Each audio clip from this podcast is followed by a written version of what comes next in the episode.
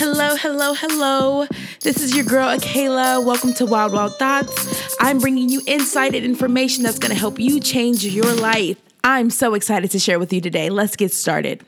So, the first step to growth and change is reflection.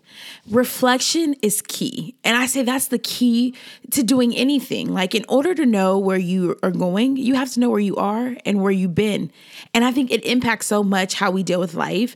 Oftentimes, if we've been hurt or, or we've had a situation, um, we we kind of hold on to it and we live our life with that and we don't realize how we're carrying that right we don't realize the impact of that situation on our on where we are and how we how we engage with the world. So if we can t- sit back, take stock, understand the things that drive us, understand the things that motivate us, understand the things that trigger us, um, to go the other way or to do something that is against where we're trying to go.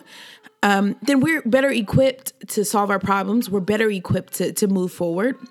And I think it's just really, really important.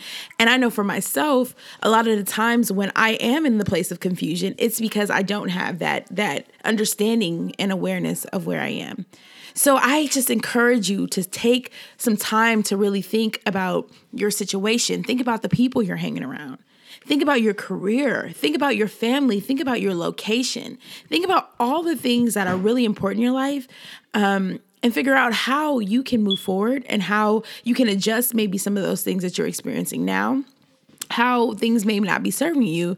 And I I bet you, I bet you a million bucks that those things will come to the light and you'll be able to make some adjustments that'll make you feel better about where you are. We don't ever just want to live our life and be in a place where we're stuck and we feel like we don't know you want to have answers and you want to be able to answer to yourself because you are the primary person who's going to be responsible to carry the pain or the guilt or the hurt when you don't achieve those goals or reach the point of success where you want to be.